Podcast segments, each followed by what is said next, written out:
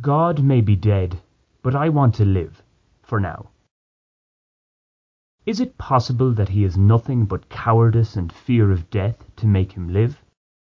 So Sonia Marmeladova asked herself about the one she cared for dearly, the murderer Rodion Raskolnikov in Fyodor Dostoevsky's classic Crime and Punishment. Her great worry had been that the immense mental anguish he was suffering as a result of the crime he committed would lead him to suicide. In the end, it didn't. The thing is, Rodion was an atheist. Had he believed in a God, an afterlife, and was convinced his actions had been for the good of humankind, perhaps he would have been able to end his existence in this world with less of an internal conflict.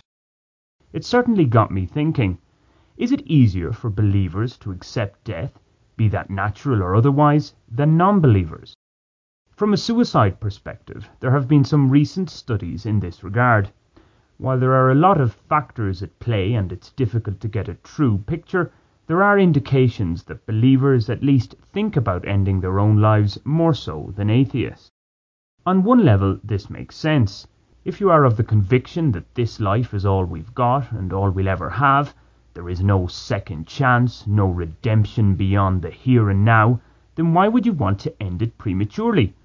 No matter how bad your situation may be, as long as you're still breathing, there's a chance you can turn things around.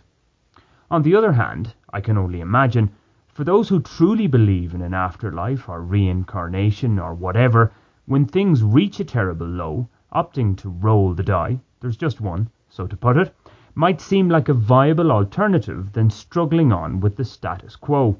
Of course, against this, suicide is a sin in many religions, Yet so are lots of other things that followers let slide.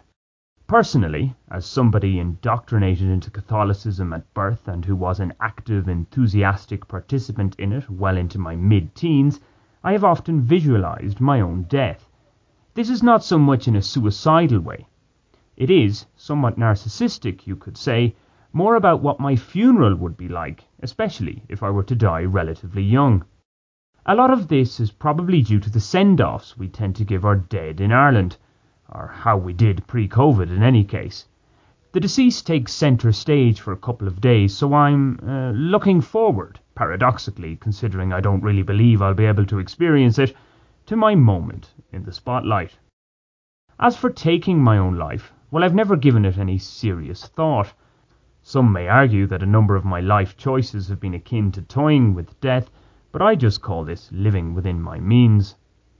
A corollary question is do I fear death? In fairness, it's a concept rather difficult to envisage until one is actually confronted with it. What's more, considering all the unknowns surrounding it, most of us probably want to go as swiftly as possible when our number's up or when some illness like dementia takes over our minds. That way we wouldn't be a burden on either the active living or ourselves. Outside of that, for one who otherwise would have years to run, it's difficult to comprehend how utterly miserable he or she must feel to decide to end it all.